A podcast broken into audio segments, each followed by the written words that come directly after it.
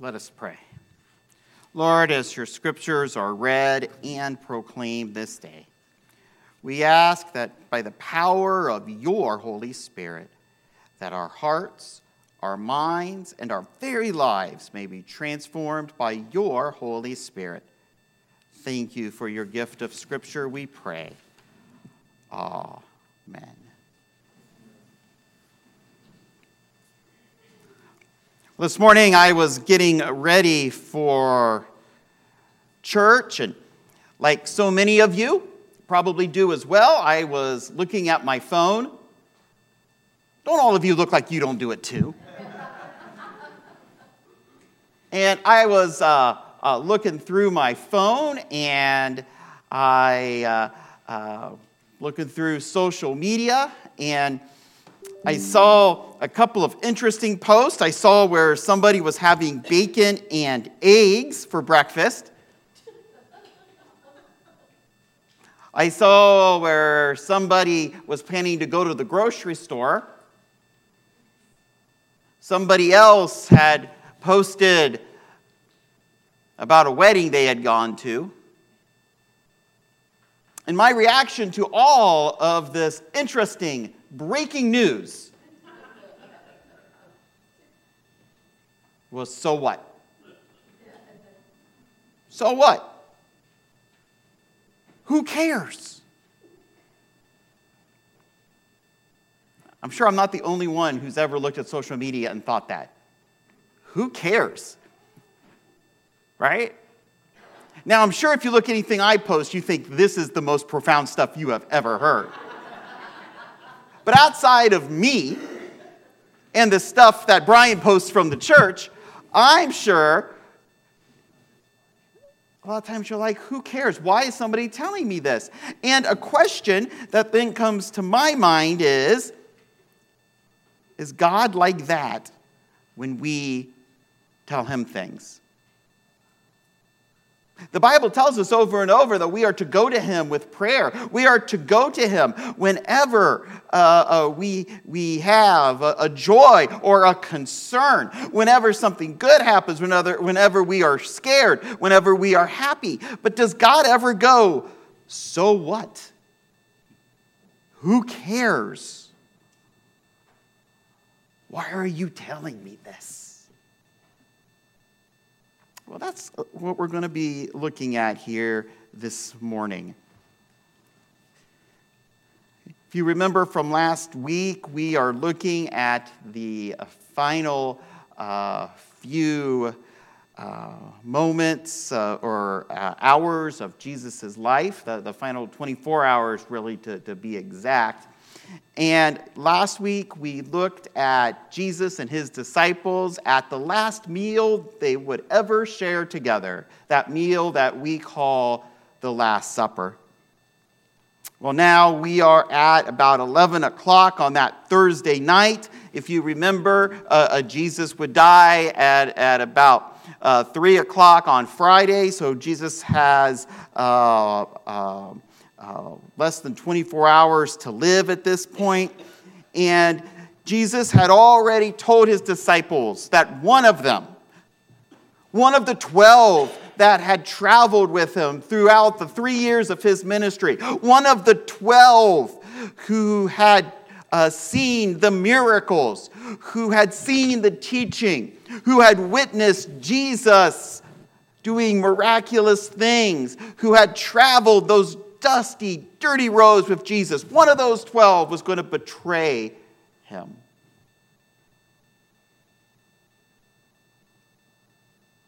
Mark tells us that after the meal, Jesus and the disciples, they, they sang a song.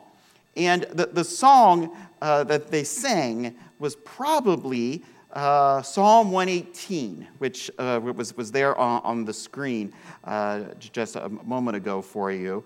Uh, and it is known as the Hallel. The Hallel um, is sung still today after a Seder meal, and it goes like this Out of my distress, I called on the Lord. The Lord answered me and set me in a broad place. With the Lord on my side, I do not fear. What can mortals do to me? I shall not die, but I shall live and recount the deeds of the Lord. I was pushed hard so that I was falling, but the Lord helped me. The Lord is my strength and my might. He has become my salvation. After they sung that hymn, Jesus and his disciples headed to a special place called the Garden of Gethsemane. John tells us that Jesus and his disciples often met there. This spot was a favorite of Jesus. It was where he went to be close to God. It, it was just uh, uh, outside of the city on what is known as the Mount of Olives. And Gethsemane means olive press or press. So there was a olive press there, uh, an olive trees. Uh, olive oil is still a, a major commodity in that area. And it was where Jesus and his disciples went to, to, to be alone. And it's where Jesus liked to go and to pray. As they entered Gethsemane, Jesus asked his disciples to watch and to pray. Then he took his three closest followers Peter, James, and John, and, and went a little further into the garden. After the four of them were away from the other disciples, Jesus began to display his anguish over what was going to happen. He began to display his anguish over his betrayal I mean, imagine Jesus for a moment being betrayed by one who he has loved more than anything, one who he thought was a friend. Jesus also knew what was coming the next day. See, Jesus would have seen people being crucified by the Romans all the time. This was the normal way that the Romans dealt out capital punishment. And after somebody would be crucified, their body would be left hanging on the cross as a deterrent for others not to do crime, not to do anything that the Romans thought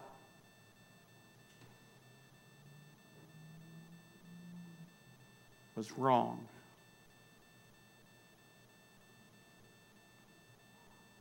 And so Jesus went and he prayed.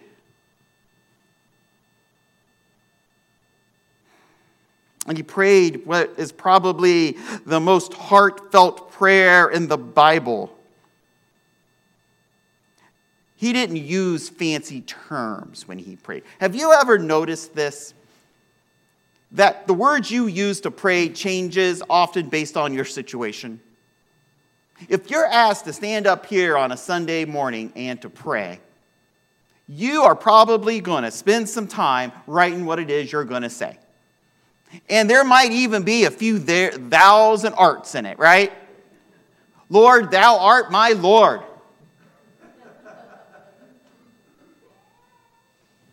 I'm guilty of it. You all know me. Sometimes you think, who's saying that? I've never heard, heard him use those words. I like my thesaurus. but the question is does God care? No. God doesn't care what words you use. I'm sure he owns a thesaurus too.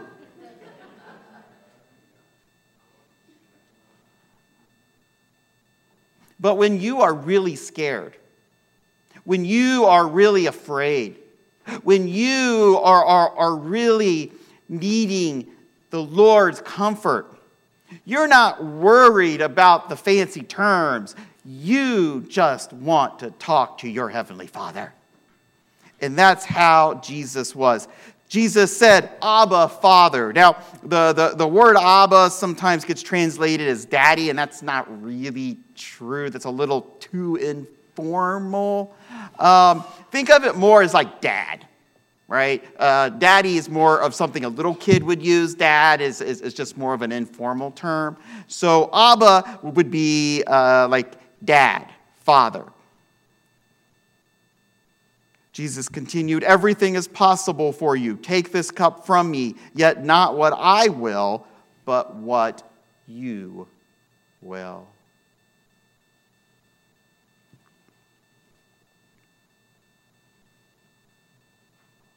Jesus prayed a prayer that might sound shocking to some of us today. Everything is possible for you. Take this cup from me We don't need a lot of explaining to know what Jesus is asking there, eh, do we? Jesus is saying, God, if it's possible, I don't want to die on the cross. He's saying, God, if it's possible, I don't want to suffer. If it's possible, take this from me. If it's possible, I don't want my friends to betray and desert me. If it's possible, take this from me. And that doesn't seem like something Jesus would say, does it? If you're like me, you like to think of Jesus as like a superhero, right? Who stands there until the very end of it all, bravely dying. I think of the Terminator, right? The end of Terminator 2, and he's falling into, into that. You're like, oh no, please don't, don't tell me he's comparing Jesus to the Terminator, but I am. As he's like falling into that big melty thing, and he just puts his thumb up like this and, you know, melts. That's how we like to think of our heroes. That's how we want to think of Jesus. But Jesus wasn't some superhero in a silly movie. Jesus was a real person. And like you and me, Jesus had real emotions. And like you and me, Jesus said, God, if it's possible, take all this from me. I don't want to do it. And what that tells me is that when I am scared, when I am hesitant to do what God is calling me to do, when I am hesitant to do what I know I need to do, when I am hesitant to do what is right because it is hard, I am not being a sinful person, I'm being a real person.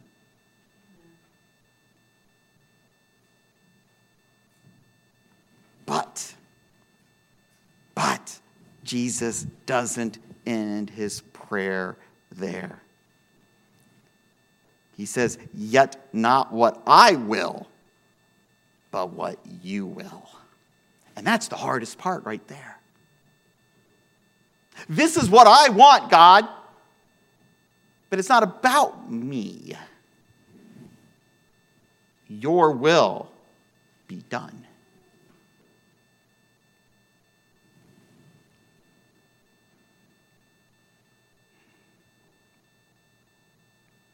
Jesus could have said no at any time, but he didn't. Because what was important was that he do God's will, not his own. He put himself second. And that's hard. I don't know about you, but that's hard for me to put myself second in any situation, right? It doesn't matter what situation, I don't want to be second. I want to be in charge. I want to be the captain of my own ship. But when we are followers of Jesus Christ, we are not the captains of our own ship. Jesus is. When we are following Jesus, we are not in charge. Our God in heaven is.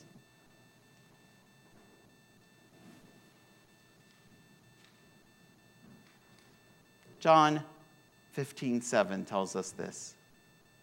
If you remain in me and my words remain in you, ask whatever you wish and it will be done for you.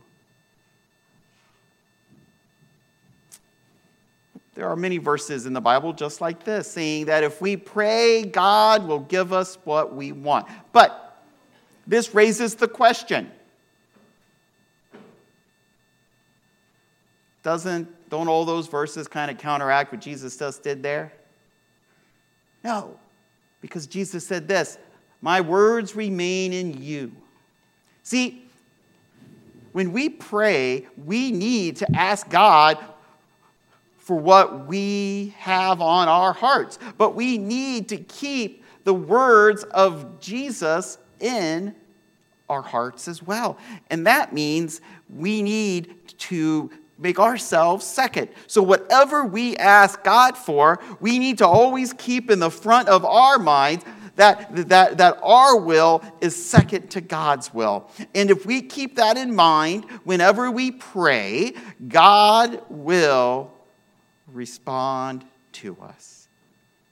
Now, it's important for us to realize that God isn't a wishing well. Now, when I was a little kid, I didn't always think that. And I remember thinking, if I just prayed hard enough, I am going to get myself a new bicycle. Did it happen? Mm, well, eventually I got a new bike, but that was years, years ago. Um, no.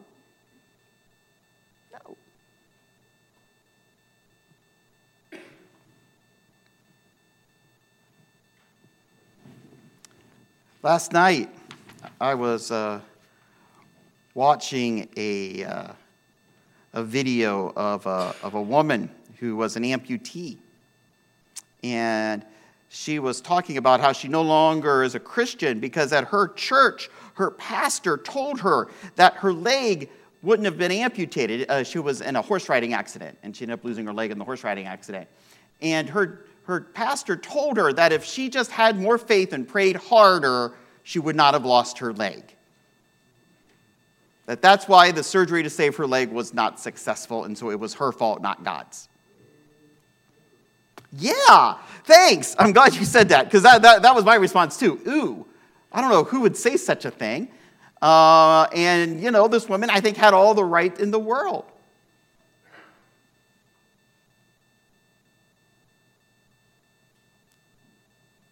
God isn't a wishing well.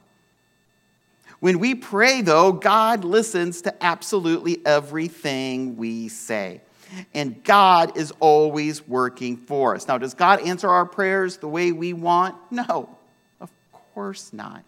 We all have prayed for people who have died. We have all prayed for people who were sick, who continue to be sick afterwards. But that doesn't mean that God didn't answer our prayer. And it doesn't mean that God's will was for the person to be sick or for the person to die to teach us something either. I remember when Owen was just a baby and, and we first got the, the, the, diagnosis that, that he had something very significantly wrong with him and that his brain wasn't, wasn't normal and, and, and, and he was never going to be quote unquote normal. And I remember praying, saying, God, please make this not true. Well, I got to tell you, 16 years later, it's still just as true now as it was then. But does that mean God didn't answer my prayer? No.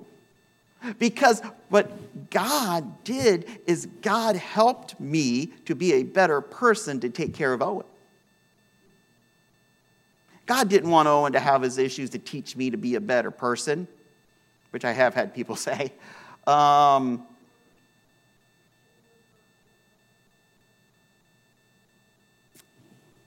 but God answered my prayer in a different way. God helped me to be the person I needed to be. And sometimes what we'll find is when we pray, God will answer in a totally different way. That person who we prayed for might have died, but you know what? They have been restored to wholeness, and one day we will be with them.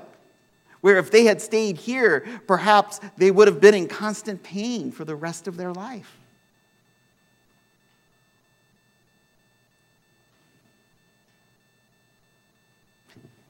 Jesus knew that God was with him. And he prayed that he didn't have to die on the cross. But just because he did, didn't mean that God didn't listen to him. What it means is God said, I will be with you. And we'll find out in the next couple of weeks as we look at this that God was with Jesus. And God will be with you and will walk with you no matter what happens. My friends, we need to always make sure that we put God first in our lives and that it's God's will that we need to be focusing on, not our own. I want to finish real quick with uh, a prayer that, that's always been helpful to me it's called the Wesley Covenant Prayer. Some of you might have heard it. Uh, it's, it's in our uh, uh, hymnals. Uh, it's, it's a prayer that we often use in, in Methodist churches. And it's a prayer that uh, Methodists have used for centuries to, to help us to focus on God's will when we pray and not our own. It goes like this I am no longer my own, but yours. Put me to what to what you will, place me with whom you will. Put me to doing, put me to suffering. Let me be put to work for you or set aside for you, praised for you or criticized for you. Let me be full, let me be empty. Let me have all things, let me have nothing. I freely and fully surrender all things to your glory and service and now, O wonderful, holy God, creator, redeemer, and sustainer, you are mine, I am yours. So be it. And the covenant which I have made on earth, let it also be made in heaven. Amen. My friends, let us always remember that God is with us on good days and bad. I remember what Jesus said when he found his disciples asleep The spirit indeed is willing, but the flesh is weak. God knows that. And he still loves us and cares for us despite that. Let us remember that as we go through this week of Lent. Let us pray. Lord, we thank you for this time that we can be together. Lord, we know that when we are scared, when we are having problems, we are to pray. And we know that you are with us, and that while you may answer our prayers in ways we're not expecting, you will answer. You never leave us alone. You might help us, Lord, to face an obstacle that we want removed, but you are always with us. Lord, when we pray, help us to pray that your will will be done and not our own. Help us to focus on your kingdom. Thank you for all that you do. And most especially, thank you for Jesus, our Lord and Savior, we pray. Amen.